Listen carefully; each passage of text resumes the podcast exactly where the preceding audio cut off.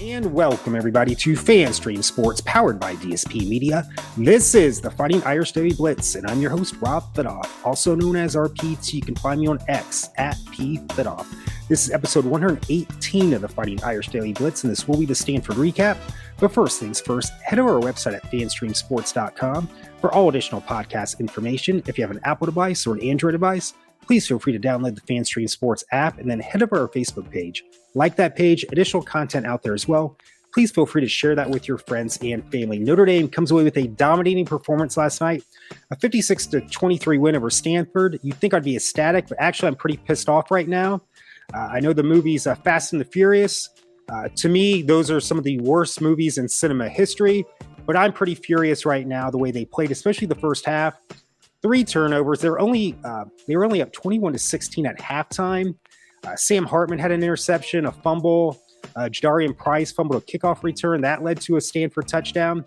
Despite that, though, Notre Dame does dominate in the second half as they should. Uh, when I watched this game, uh, Notre Dame is just a way better football team than Stanford. It was like varsity against JV. Pretty much, the summary is we have a lot better players than Stanford, and that's why we won the game, just because we're more talented. But it's very concerning. This is another occurrence where we were just not ready.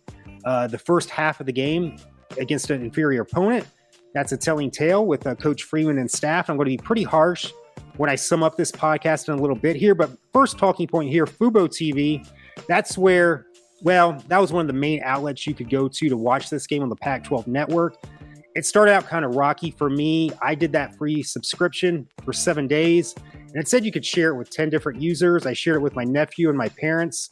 So there's two additional users, but throughout the game, it kept saying you're sharing it with too many people. And that was not the case. I talked to some friends who were not sharing it with anybody, and they were getting that same pop up. But then other people were having no issues at all. But I kept hearing about 50 50 where it was good, and then others where it was just a fiasco. So I was thinking about changing over to Fubo TV. I have I've heard some good things about it but I'm not going to be changing over to that anytime soon. I'll stick with YouTube TV. And actually, three minutes after the game, I canceled my free subscription so I would not be charged. So, real quick, Fubo TV to watch this game, not the best. Hopefully, we never have an occurrence like this again where we screw around and become an 8 and 3 team and we're on some obscure network in the future to be determined. So, for this game, as I said, I'm furious about this game. Yes, we won 56 to 23 dominating performance. Audric Estime had a great game, uh, record setting game. He has 18 rushing touchdowns for the year. That's a school record. Uh, he's not out for the Doak Walker, uh, a semifinalist for that award. That's kind of puzzling right there for the top running back in the nation. But he will be a, I, I, I don't think he'll go lower than the second, possibly third round in the NFL draft. I think he's a second or third rounder. I think he'll be a, a solid pro. But just real quick on the stats here. Uh, Notre Dame had 521 yards to 359 to Stanford. It is kind of telling, though, that yeah, even though our defense played good enough, I've said that before, this defense is good enough to be a playoff team this year, if not further. But let's go over the stats really quick here. I'm not going to get into the nuts and bolts of this, but Notre Dame had 521 yards uh, to 359 for Stanford. I thought that was way too many for Stanford, but a lot of that was on two plays that Stanford had. I've been saying this all year. Notre Dame's defense is good enough to compete for a playoff spot, if not a national title. The problem's been all year the offense, but still too many yards that they gave up the defense. But for the most part, especially in the second half, they held their own. They gave up a garbage touchdown, garbage touchdown at the end when our third string was in there. Uh, the big key right there, turn. We had four turnovers, three in the first half. Hartman, Sam Hartman had a fumble, an interception. Jadarian Price a fumble and a kickoff. And then Steve Angeli during garbage time, he had an interception as well. That's probably his worst play uh, of the season. He's been pretty solid when he has come in the game. But in any event, I still say uh, that's just just shake it off, uh, Steve, because I, I really think he should get a shot to be the starter next year. And if Sam Hartman does not play in the bowl game this year, I'm hoping Steve Angeli gets the start. Uh, so I'm not going to put too much into the Steve Angeli uh, interception there. And then really quick here, Sam Hartman was only 8 of 14 for 140 yards. He did have two, T- two TDs, but a fumble and an interception.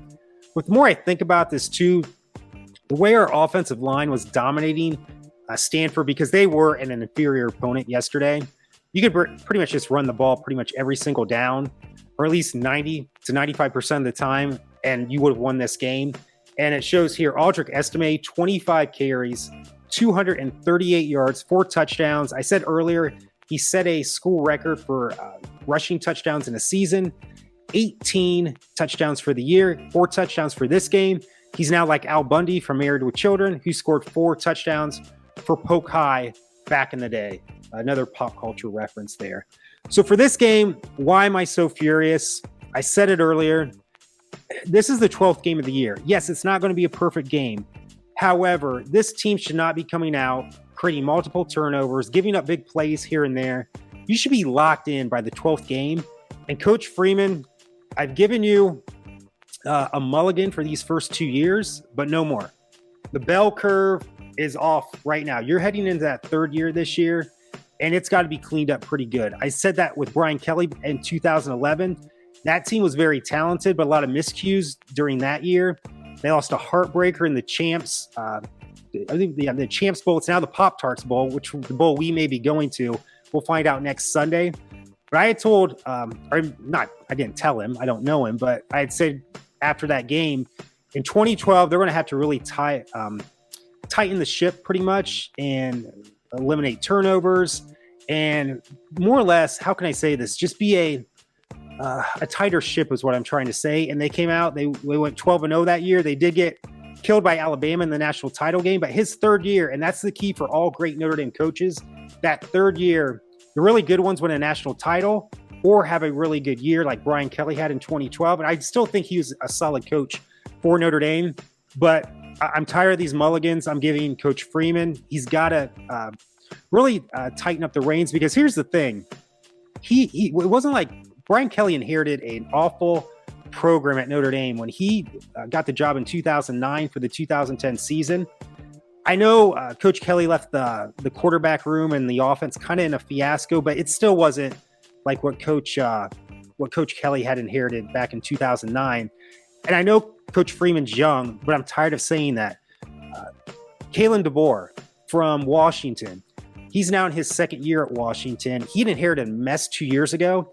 They're undefeated right now. They had a really close game in the Apple Cup yesterday against Washington State, but they're on the verge of a playoff spot and a chance for a national title this year. Oregon, who lost to Washington in a nail biter earlier this year, uh, Dan Lanning, 37 years old, the same age as Marcus Freeman, uh, second year as a head coach.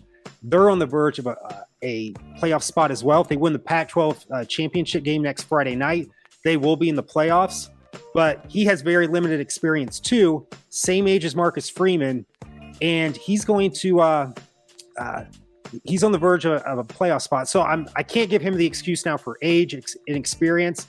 Two other coaches, Kalen DeBoer from Washington and Dan Lanning from Oregon, are getting the job done. And they came into more of a mess than what Marcus Freeman. To me, Marcus Freeman didn't inherit a mess.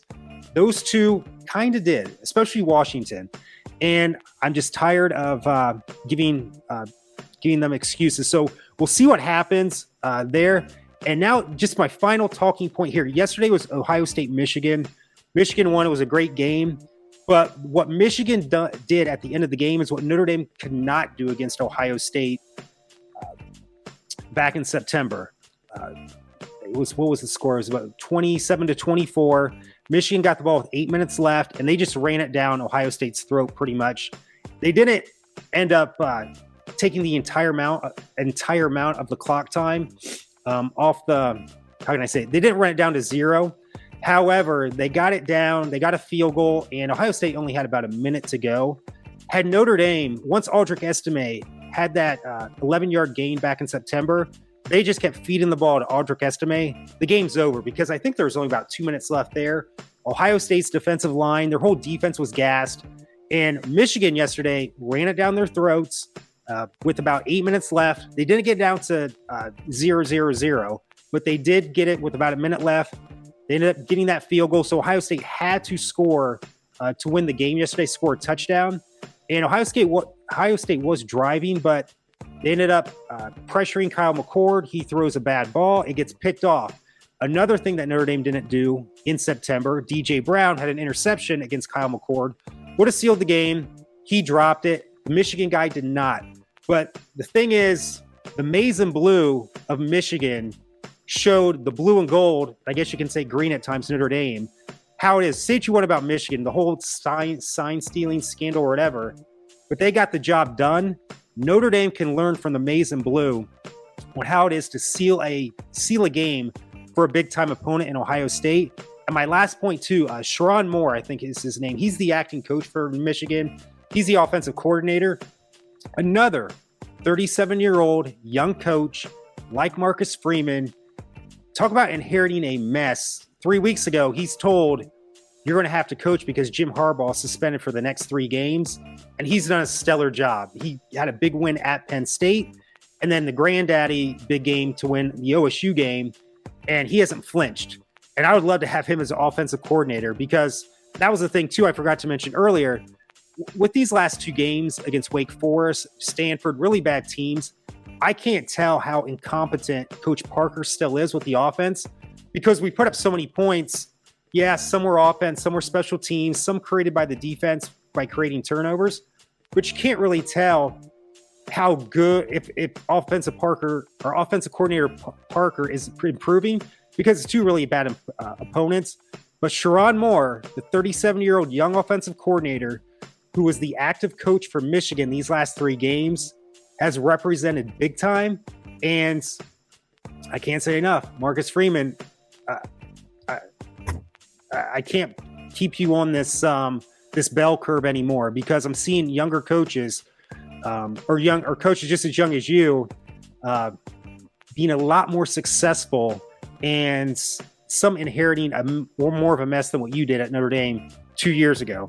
So I can't say enough. The maize and blue showed the blue and gold, and I guess green too, uh, how how you should get it done or to seal a game against a big time opponent. Uh, what else here? But here's the thing, uh, just to kind of sum up too, uh, we finished nine and three the regular season. Uh, one, I don't know if this is a good thing, but with uh, Ohio State scoring 24 points yesterday against Michigan, it's now the second year in a row for the regular season. And depending on what uh, Ohio State does in their bowl game, or somehow, excuse me, if they do go to the playoffs, if they score more than 17 points in their bowl game, uh, which they probably will, it'll be the second year in a row that the Notre Dame defense has held the Ohio State offense to their least amount of points uh, for anyone on their schedule. Last year, they held them to 21. That was the least amount of points they scored in 2022. And in 2023, they limited them to 17 points back in September of this year, 2023. So for two years in a row, at least for the regular season so far, Notre Dame's defense has held OSU in check, one of the best offenses in the nation. And I, I got to think Ohio State will score more than 17 points in their bowl game it's a great job, but we didn't get the win. That's the big thing right there. But some sort of solace in there that, uh, hey, we, we've held OSU's offense pretty much in check the last two years. We just haven't won the game. Uh, but going into 2023, I can't say enough. Marcus Freeman has got hit on that third year. If you cannot get to, because next year to get in the playoffs, you got to get in the top 12.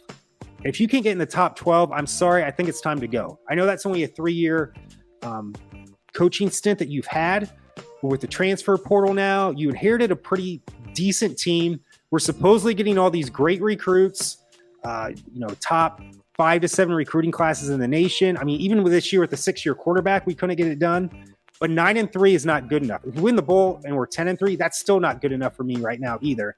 So nine and three, 10 and three, uh, holding OSU to their least amount of points the last two years, it's not good enough. We got to get in the playoffs and we got to make some noise in the playoffs. It's been since 1988 since we won a national title.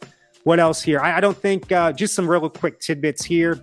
Um, it's looking right like right now. We're probably going to play either in the Pop Tarts Bowl that I've been playing, but now it's starting to look like the ReliaQuest Bowl. Yeah, I think yeah, ReliaQuest Bowl. Yeah, I did say that right. They um that's the old Hall of Fame Bowl. And then for years, it was the Outback Bowl. It's typically the SEC team against a Big Ten team, but somehow Notre Dame must have an affiliation with the ReliaQuest Bowl. And it's looking like LSU, coached by Brian Kelly. But here's the thing if it is LSU, Jayden Daniels, who's up for the Heisman Trophy, it's kind of come down to, to me, Jayden Daniels of uh, LSU or Bo Nix of Oregon. M- Michael Penix, I think he'll be third, but he's he's a candidate as well. But I say it's either Bo Nix or Jayden Daniels. I highly doubt Jayden Daniels will play. I highly doubt Audric Estime for Notre Dame will play. If I'm Audric Estime's parents, I'm saying no. You uh, do not play in this game, risk an injury. People are like, well, that's you have no love for the game. For a sub tier bowl that really means nothing in the grand scheme of things, at least in the college football landscape. Okay, you know, put another if we do win that game, it's another bowl win for Notre Dame. Okay, so whatever. But um that's just a dumb way to get hurt to ruin your draft uh, stock. Um, people say, well, you can get get hurt in many ways, but to get hurt in that type of way, I just think is worse. Audric, I would sit that game. I would think even maybe Sam Hartman. I just kind of want him to sit anyway because I just want to look to the future with Steve Angeli and even maybe even get Kenny Minchey in the game. Kenny Minchey, you, I think you still had to play four games to lose your red shirt for the year, and I think he's only been in one or two, so he could still play in that game and not lose his red shirt. But it's looking right now that that ReliaQuest Bowl, and that's on January the first, which kind of makes things a little bit better too. I always think if you play a game before January first, that kind of puts a, a damper on things too, because back in the day, the, the big bowls were on January 1st. I know you still have those sub tier games, but it just means a little bit more, at least in my uh, the way I think. Uh, what else here? But I can't say it. Nine and three is not good enough. Ten and three is not good enough. Last night I was pretty pissed off. I was furious the way they started that game. That should not happen in, in the 12th game of the season. And Coach Freeman, it's time to put your biggie boy pants on right now. You're going into your third year yeah, you're still a young coach, but so is Dan Lanning. So is Caleb. I, I have to, yeah, Kalen DeBoer. Uh, it's, a, it's a different type of name. I had to write that down there. Kalen DeBoer, Dan Lanning, Sherrone Moore, who's done a tremendous job at Michigan. I don't care about that sign cheating scandal. I heard some of that's just BS. Some I heard it's pretty serious, but in any event, to do what he's done in the last three weeks with all those distractions, and then just run it down the throats of a great OSU defense yesterday. What we should have done against OSU back in September, I can't say enough. The blue, gold, and green can learn from the maize and blue right now. I can't say that enough. What else here? Um, I think that's about it. So thank you so much for joining me next week when um when the bowl uh, game is announced next Sunday. So that'll be, I think, December 2nd or around there, December 2nd or December 3rd. Uh, I'm looking at my calendar here. I think that is December the, yeah, 3rd. Uh, they'll announce the college football playoffs. And then later in the day, around 2, 3 o'clock, we'll get our, my prediction still is either re, the ReliaQuest Bowl or which is in Tampa, Florida, where the Tampa Bay Buccaneers play at Raymond James Stadium or the Pop Tarts Bowl, which is played in Orlando. And I believe that's like the central where Central Florida plays their games. Uh, but it's more or less the old Camping World Bowl, the old Blockbuster Bowl. We played there before.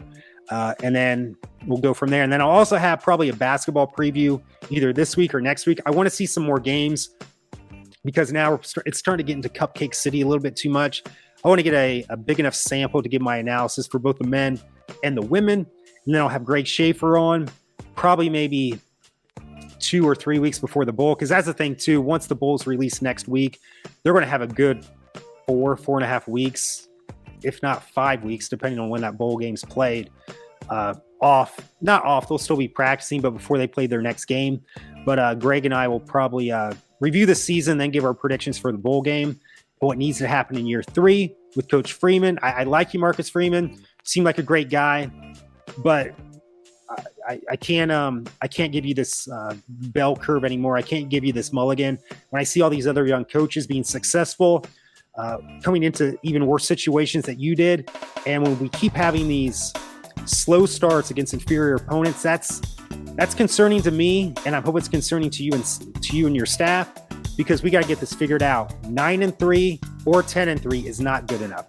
Thank you so much for joining me for episode 118 of the Fighting Irish Daily Blitz.